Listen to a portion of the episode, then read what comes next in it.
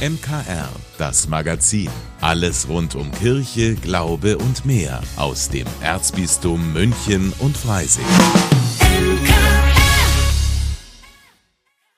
Heute mit Magdalena Rössert. Wussten Sie, dass beim Singen Glückshormone ausgeschüttet werden? Das ist sogar wissenschaftlich bewiesen. Und mit vielen Leuten macht sogar noch mehr Spaß. Die Sängerin Monika Trasch hat deshalb ein Mitsingkonzert angeboten, letzte Woche in der Hetzesu-Kirche in Neuhausen. Zusammen mit ihr und dem Bariton Martin Danis konnten die Besucher aus voller Kehle einstimmen. Meine Kollegin Brigitte Strauß war dabei.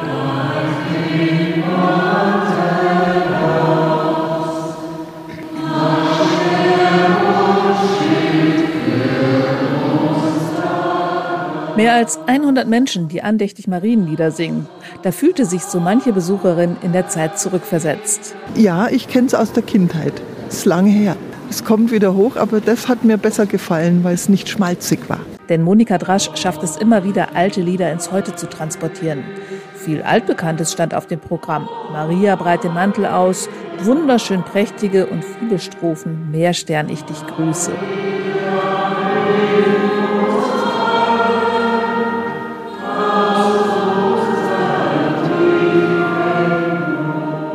Es gab auch so manches unbekannte Lied, das die Sängerin in ihrem Podcast Lieder zwischen Himmel und Erde wieder zum Leben erweckt hat. Beim Konzert haben sie und Martin Danis diese Lieder mit den Besucherinnen und Besuchern eingeübt.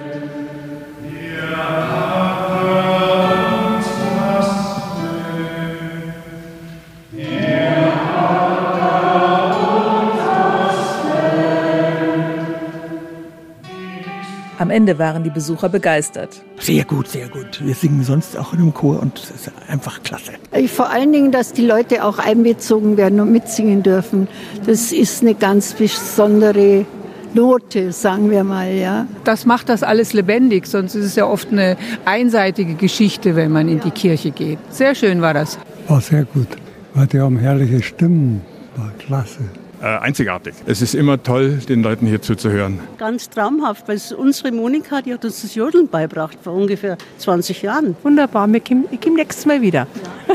Auch Monika Drasch selbst kam aus dem Strahlen kaum mehr heraus. Ich bin total erfüllt. Erstens mal mag ich diese Kirche sehr gern. Die Leute haben schön, schön, schön mitgesungen. Also diese, diese Vorstellung, dass, wir, dass man einfach zusammenkommt, weil es zusammen klingt ähm, dass wir aber durchaus auch konzertant was, was, was singen, weil es so, so schön ist in dieser Kirche. Und dann immer wieder die Leute mitnehmen, mal für ein ganzes Lied, mal nur für, für ein Refrain, mal ein bisschen spontan auch. Das, es, es hat geklappt und ich bin sehr, bin total glücklich. Ich glaube, wir es wieder machen. und wohl alle hatten noch tagelang den einen oder anderen Ohrwurm im Kopf.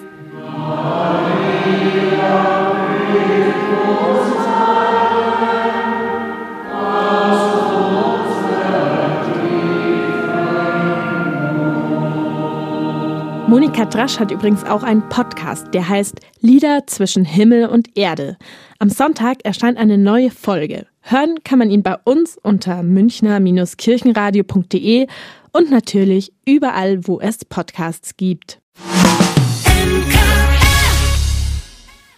Heute ist Freitag und da gibt es wie jede Woche eine neue Folge von Total Sozial. Diesmal von meiner Kollegin Brigitte Strauß. Brigitte, ihr stellt ja in diesem Podcast die sozialen Einrichtungen im Erzbistum München und Freising vor. Und das seit sehr vielen Jahren. Da müsst ihr doch langsam mal durch sein, oder? Die Befürchtung hatten wir auch schon mal, ist aber völlig unbegründet, weil die Verbände im Erzbistum sich nämlich andauernd was Neues einfallen lassen. Ist eigentlich auch ziemlich logisch, weil sich die gesellschaftlichen Anforderungen ja auch immer wieder ändern. In München gibt es derzeit zum Beispiel immer mehr arme Menschen. Eine Anlaufstation für sie ist die Bahnhofsmission. Aber die gibt es ja schon, seit ich denken kann. Was ist darin jetzt neu? Genau, bei der Bahnhofsmission bekommt man ja schon immer eine Tasse Tee, etwas zu essen und vor allem ein offenes Ohr. Mit diesem offenen Ohr hat die katholische Leiterin der Bahnhofsmission Bettina Spahn gehört, dass manche der schutzsuchenden Frauen etwas mehr brauchen. Also es kann sein eine häuslich sehr schwierige Situation, ähm, Trennung, eventuell auch Gewalt oder einfach auch so, dass die Frau sich auch entscheidet, sie möchte raus aus der bestehenden Beziehung oder auch aus der Wohngemeinschaft oder aus dem Setting, in dem sie lebt. Und es braucht aber dann einfach Unterstützung, um da eine Perspektive zu finden oder um auch die nötigen Schritte zu gehen. Da sind wir dann, da unterstützen wir, aber können dann erstmal diesen sicheren Raum bieten. Und anders als im Schutzraum in der Bahnhofsmission können die Frauen in Lavendel auch tagsüber bleiben, zur Ruhe kommen und mit den Beraterinnen der Bahnhofsmission überlegen, wo die Reise hingeht, um im Bahnhofsbild zu bleiben. Du warst ja in diesen Räumen. Wie sieht es denn dort aus? Lavendelfarben vor allem. Das war wohl ganz witzig, weil das Team nach einem Namen für dieses neue Hilfsangebot gesucht hat und Lavendel beruhigt und gibt Kraft und die Räume waren eh lavendelfarben gestrichen. Das hat also gepasst. Diese beiden Räume sind eigentlich einfach zwei Zimmer in einer Pension in der Nähe des Bahnhofs, die die Bahnhofsmission dauerhaft angemietet hat. In jedem der Zimmer gibt es vier Betten, so ein bisschen abgetrennt durch einen Sichtschutz, damit man so ein bisschen Privatsphäre hat. Aber eben nichts Dauerhaftes und das soll es ja auch nicht sein. Eher so ein Zwischenraum zwischen Notübernachtung und dauerhaftem wieder auf die Beine kommen. Zwischenraum war auch so eine Idee für einen Namen übrigens, aber Lavendel klingt doch viel kuscheliger. Allerdings, ich kann es schon förmlich riechen. Wer mehr über die Räume namens Lavendel 1 und Lavendel 2 der Münchner Bahnhofsmission wissen möchte, heute Abend ab 19 Uhr gibt's die neue Folge Total Sozial. Hier bei uns im MKR jederzeit online unter münchnerkirchenradio.de und natürlich überall, wo es Podcasts gibt. Wenn sich am Montag eine Geräuschkulisse aus Hufgeklapper und fröhlichen Stimmen über die Straßen von Bad Tölz legt und in der Früh alle Glocken läuten, dann ist es wieder soweit. Die Bad Tölzer Leonardifahrt startet. Doch was muss eigentlich passieren, damit eine solche Wallfahrt gelingen kann? Meine Kollegin Pauline Erdmann hat in Bad Tölz Bürgermeister Michael Lindmeier getroffen. In Bad Tölz dadurch, dass wir eine Kapelle neben der großen Kalvarienbergkirche haben, die Leonhardi-Kapelle. Da gab es schon seit ganz langem einen Umritt und eine Umfahrt und dann hat man das irgendwann mal geordnet. Also da gab es keinen kein Ablauf, sondern man hat einfach an dem Leonhardi-Tag die Kapelle umrundet und so findet heuer die 166. Leonhardi-Fahrt statt. In Bad Tölz ist Leonhardi schon lange Tradition. In diesem Jahr sind es über 60 Vierergespanne mit prächtig geschmückten Wegen und die zugehörigen Vorreiter, die durch die Stadt auf den Kalvarienberg ziehen. Einer von ihnen ist Anton Meyer.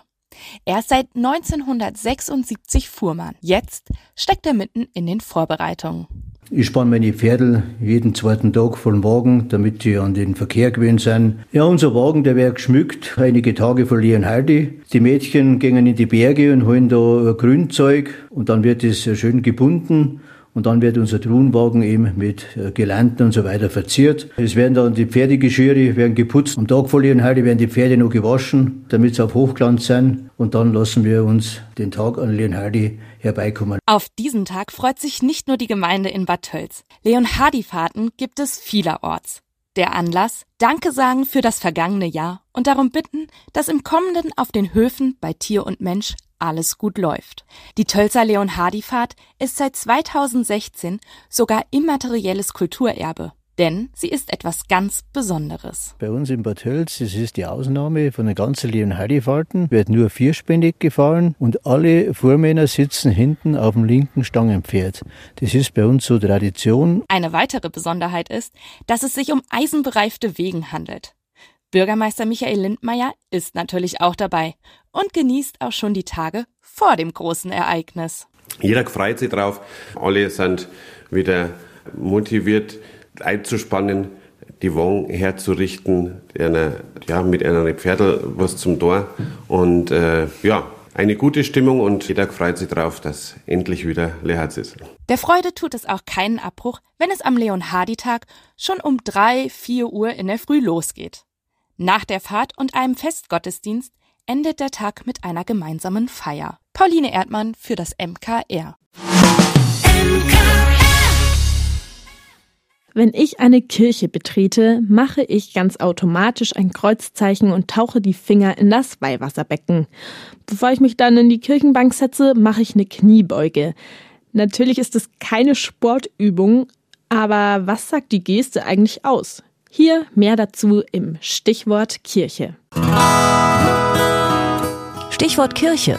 Heute die Kniebeuge, erklärt von Pfarrer Andreas Maria Zach. Der Mensch glaubt ja nicht bloß mit dem Verstand und mit dem Herz.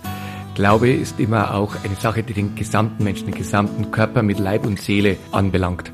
So ist es ja zum Beispiel, wenn ich beten will, dass ich eine bestimmte Haltung einnehmen muss, damit ich zu mir komme, damit ich frei werde von dem, was mich bedrückt und belastet und dass ich zu Gott den Kontakt aufnehmen kann.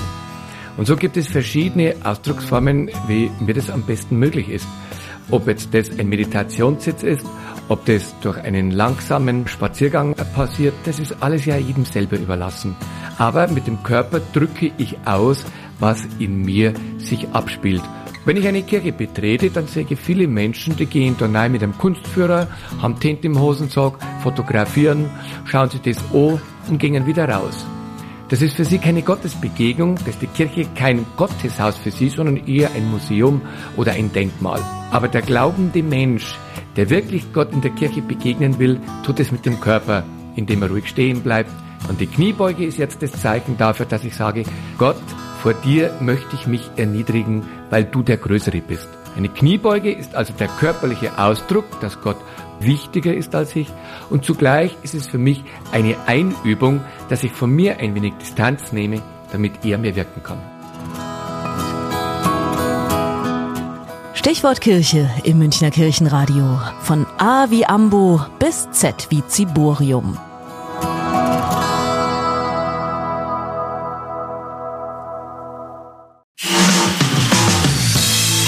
Dank, dass Sie sich unseren Podcast MKR, das Magazin des Münchner Kirchenradios, angehört haben. Wir freuen uns, wenn Sie unseren Podcast abonnieren und in der Podcast-App Ihrer Wahl bewerten. Am liebsten natürlich mit fünf Sternen. Wir haben auch noch viele andere schöne Podcasts. Diese finden Sie unter münchnerkirchenradio.de und überall, wo es Podcasts gibt. MKR, wir machen Ihren Podcast. MKR, mehr Tiefgang für den Süden.